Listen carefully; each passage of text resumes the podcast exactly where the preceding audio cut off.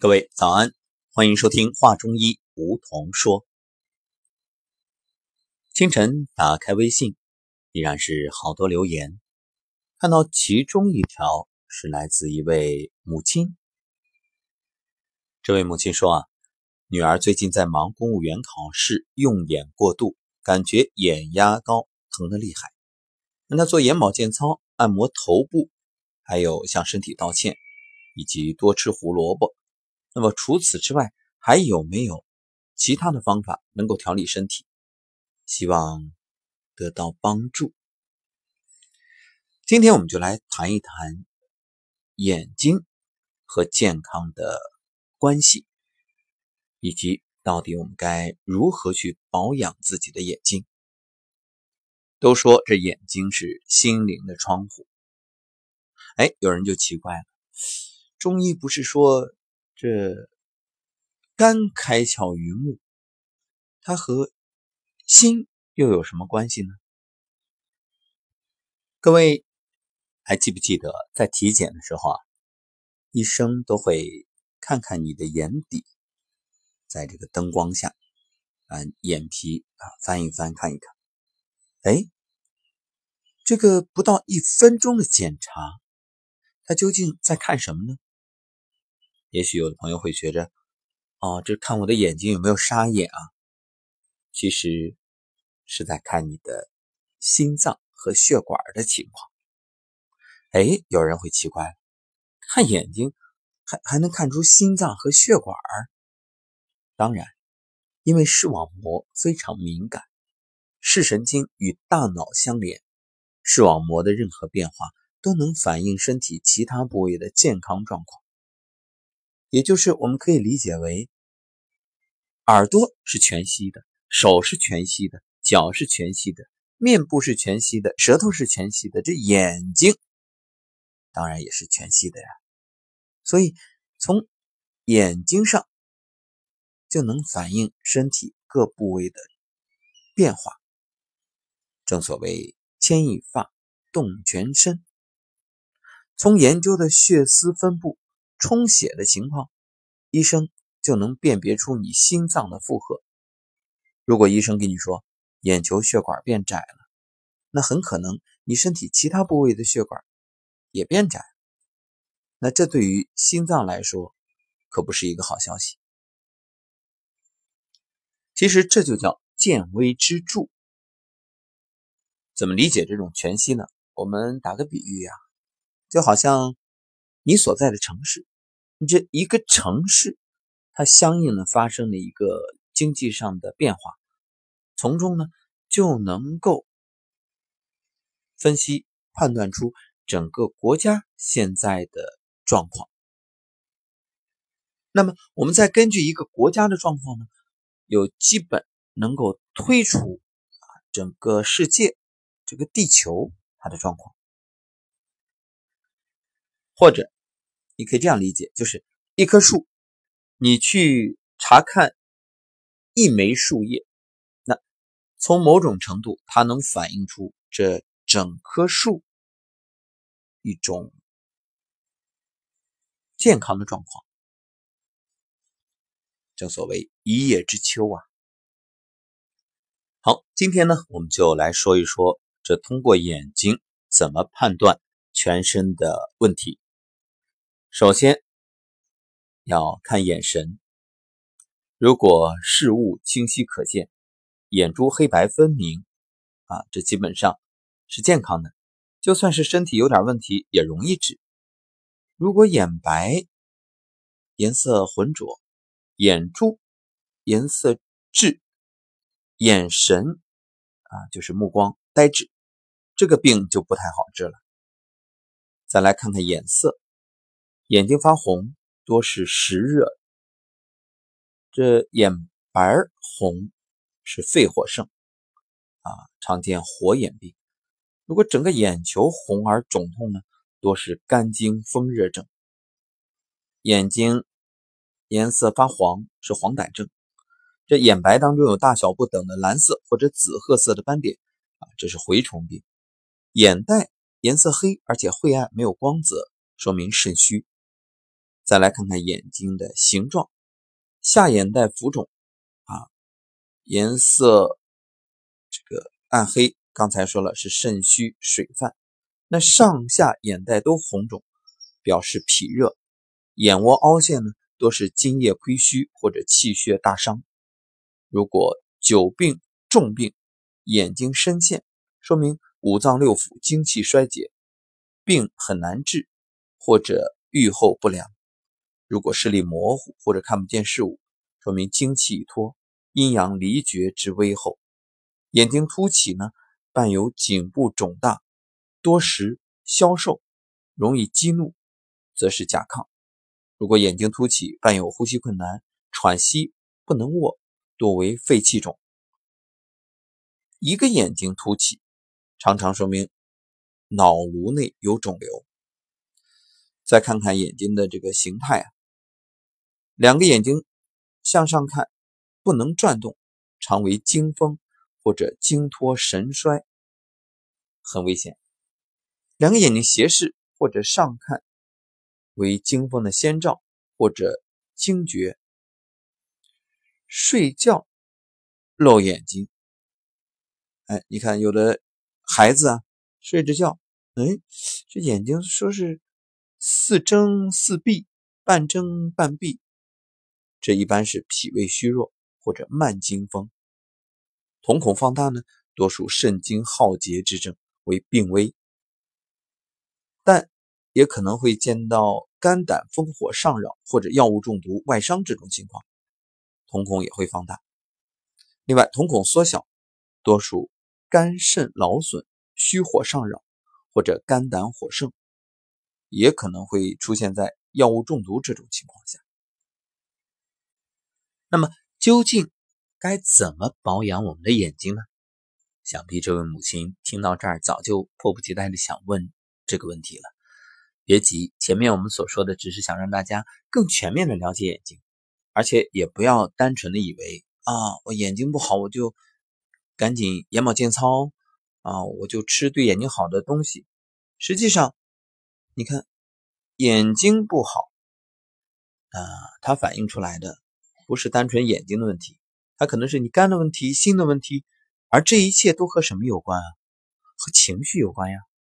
所以，像您的女儿这种啊，公务员考试，包括我们之前这高考的孩子、中考的孩子，反正面临考试也好，或者生活当中有压力也好，啊，一定是起了情绪，让你不明就里，只是单纯的从保护眼睛入手，那只是在做表面文章，不解决根本问题。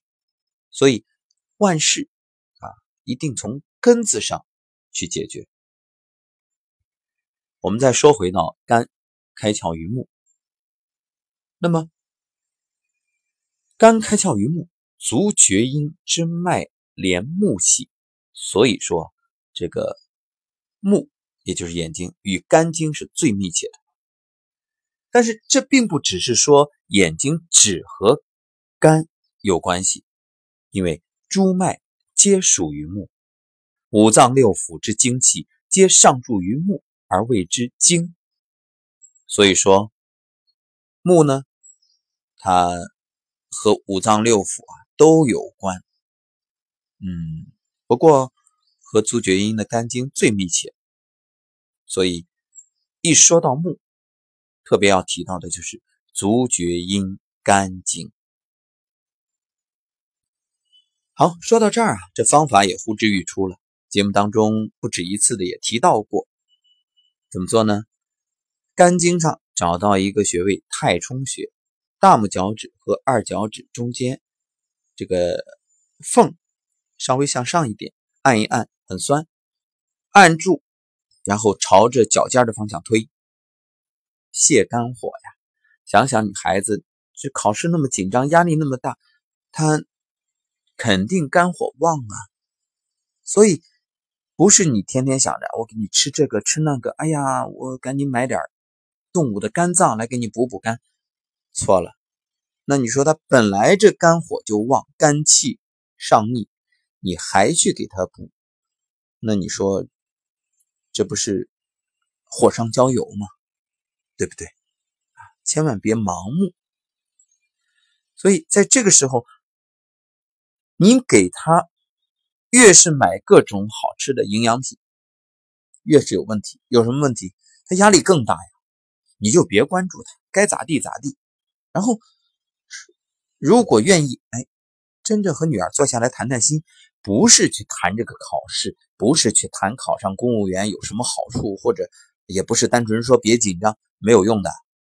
你坐下来谈什么呢？谈人生，谈理想，解开心结。你问问孩子，你为什么要考公务员？你只是为了待遇好吗？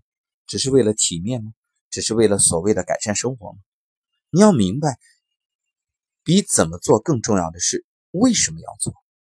对啊，公务员的意义、价值，他的一种人生观、世界观，价值观，从源头上分析，让他明白，真的是我做这件事情，我是为了真正能够为社会尽一份力，为。国家变得更好，而做出我自己微小的贡献。不要以为这是大道理，实际上，什么叫大道理？大道理不是空泛的，大道理就是一种大道，它是一种规律。你违背规律，那自然会被惩罚呀。所以，不要从技的层面去考虑，一定是道。因此。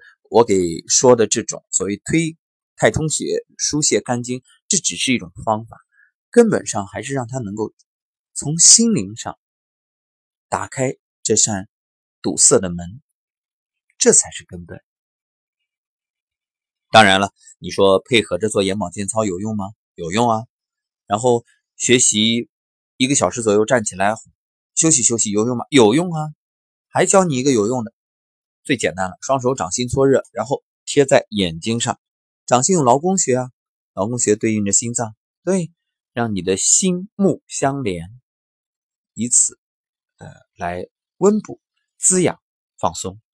还有看看绿色呀，啊，另外呢，眺望远处啊，晚上看看星星啊。当然，这个在城市里很难啊，都可以，都是很好的方法，只要。根本上，呃，解除了他心理上的这种顾虑、忧愁。换句话说，就算没考上，尽力了就行了呀。有句话叫“心大了，事儿就小”，其实这里也是一样。只要你心大了，放宽了，我们说“但行好事，莫问前程，因上努力，果上随缘”。最后，重要的。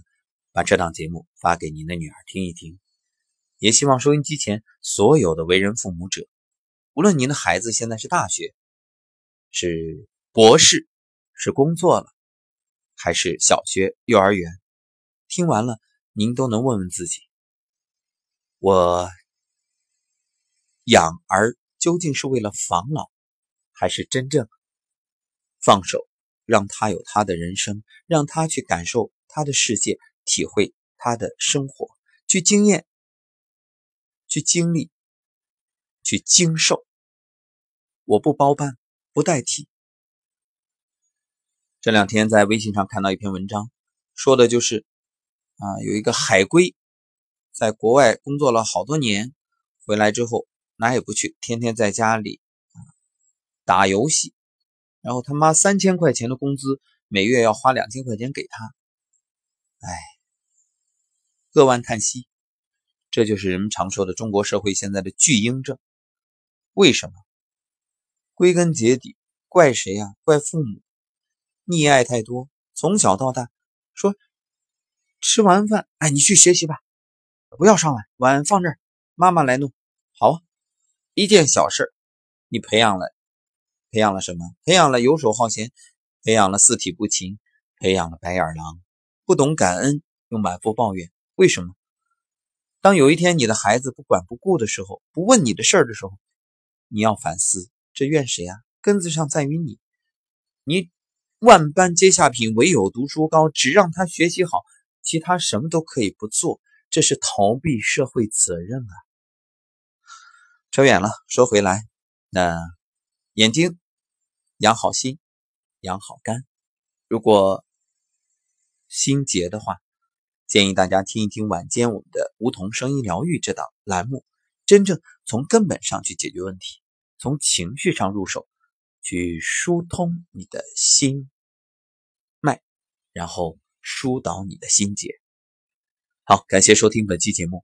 另外，建议大家可以把《画中医梧桐说》订阅，还有《养生有道》，还有我们刚才所提到的梧桐声音疗愈，这样呢都可以随时收到节目的更新提醒。此刻坐在宁波五龙潭度假酒店阳台上，看着眼前的山，云雾飘渺，朦朦胧胧的，雨在下，鸟在飞，满眼的绿。今天也是上古养生之道精修班开班的日子，又有一批同修走进课程，和我们共同向前行进。精修班比之提高班进一步的提升，它到底修什么呀？修的就是心法，而且从调理身体呢越来越简单，自我保养也越来越清晰。正所谓知其然。更知其所以然，在这儿也祝愿各位同修携手同行，共同精进。好，感谢收听本期节目，我们下期再会。